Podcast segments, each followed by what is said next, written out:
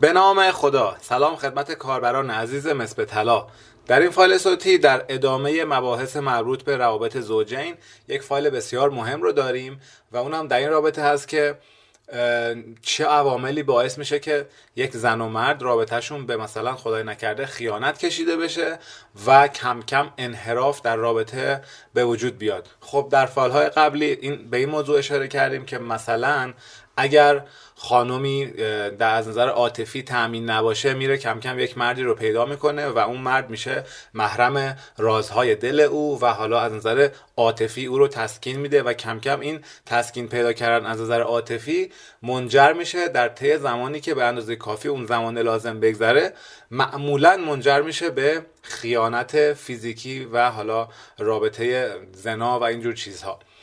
و حالا توی این فایل یک نکته خیلی ریز رو می‌خوایم بررسی کنیم و اونم این هستش که نقطه شیطان میاد چیکار می‌کنه؟ میاد نقطه ضعف های همسر رو برای مثلا اون همسری که می‌خواد کم کم منحرف بشه bold می‌کنه و میاد میگه که مثلا همسر شما این نقطه ضعف رو داره و آقا یا خانم X این نقطه ضعف رو نداره. خیلی تو این زمینه خیلی قدرتمنده. مثلا فرض کنید یک هم، یک مردی می‌بینه که همسرش خیلی خوشگل و زیبا نیست. میاد میگه که خب هر روز کم کم شیطان میاد در گوشش انقدر زمزمه می‌کنه و این نقطه ضعف همسرش رو براش بزرگ می‌کنه که میگه ببین همسر تو زیبا نیست ببین چقدر زنهای زیبا هست توی جامعه ببین چقدر زنهای زیادی هست و زن تو زیبا نیست. انقدر اینو می‌خونه که کم کم مجاب میشه که میگه که خب پس زن زیبا خوبه من باید زن زیبایی داشته باشم چرا همسر من به اندازه کافی زیبا نیست؟ و میره اینجوری خودش رو توجیه می‌کنه که میگه خب همسر من به اندازه کافی زیبا نیست. من میرم یک همسر زیباتر مثلا با یک زن دیگر رابطه برقرار می‌کنم که اون زیبا هست. و حالا از اینجا شروع میشه و انحراف شروع میشه.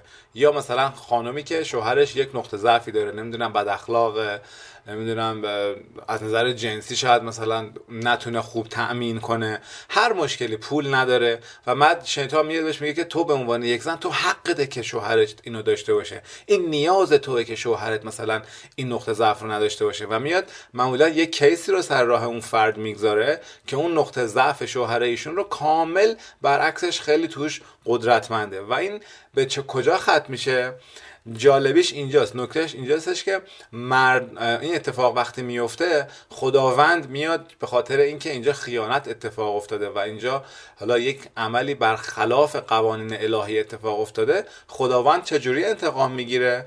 میاد اون نقطه ضعفی که توی همسر اون فرد هست و توی اون فرد سوم به عنوان نقطه قوت قرار داره اون نقطه قوت انقدر قدرتمنده که همون باعث ایجاد مشکل برای اون فرد خاطی میشه. حالا بعد مثال بزنم تا متوجه بشید.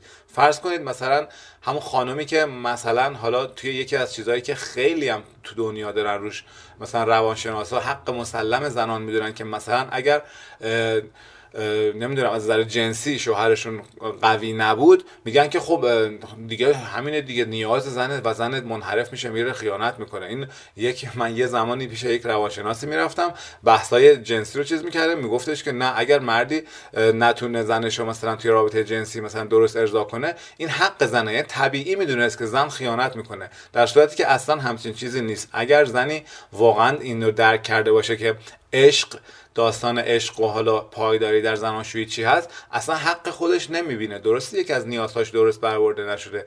باید بره روی اون کار کنه. و حالا نکته که می‌خواستم توی این فایل بگم اینه. مثلا این خانم میره یک آقایی رو پیدا می‌کنه که از نظر جنسی خیلی قویه.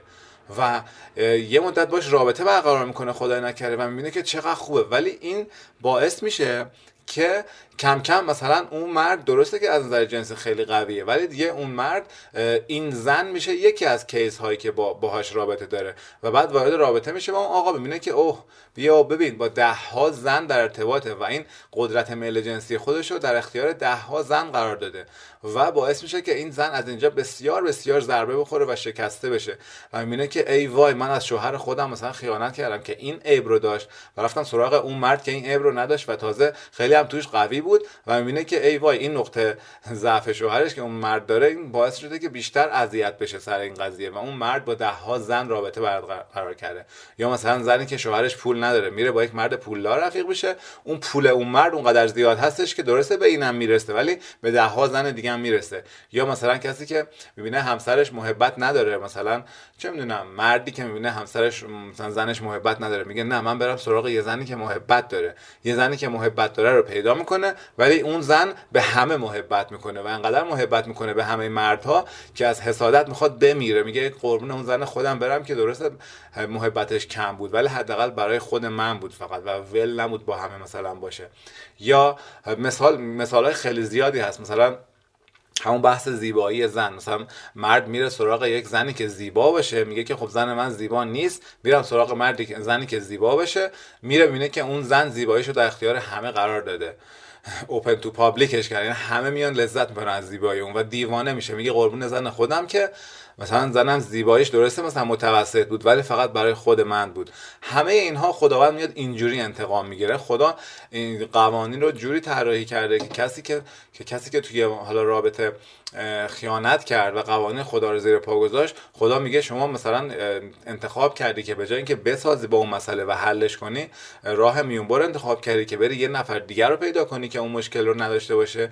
ولی همون مشکلی که ایشون نداره باعث ایجاد ده ها و صدها مشکل بزرگتر میشه. پس این نکته هستش که ما در روابط باید خیلی در نظر بگیریم. هر مشکلی همسر ما داره باید وایسیم پاش مشکل رو با هم حل کنیم. اگر لازمه پیش روانشناس بریم کتاب بخونیم این کارو بکنیم نمی‌دونم دعا کنیم از خدا بخوایم از مذهب کمک بگیریم از خدا کمک بگیریم. هر راهی که هست. اصلا صبر کنیم. صبر کنیم به خاطر اون پیمانی که روز اول بستیم با همسرمون. صبر کنیم. اگه دیگه هیچ راهی جواب نده و مجبوریم که اینو تحمل کنیم تحملش کنیم. دیگه خدا همینجوری دوست داره. خدا اینجوری برای ما حالا روح ما رو ارتقا میده و بزرگ می‌کنه که با سختی ها بمونیم. اینکه میونبر بزنیم و بریم یه نفر دیگر پیدا کنیم خیلی کار اشتباهی هست. خیلی ممنون. به خدای بزرگ میسپارمتون. خدا نگهدار.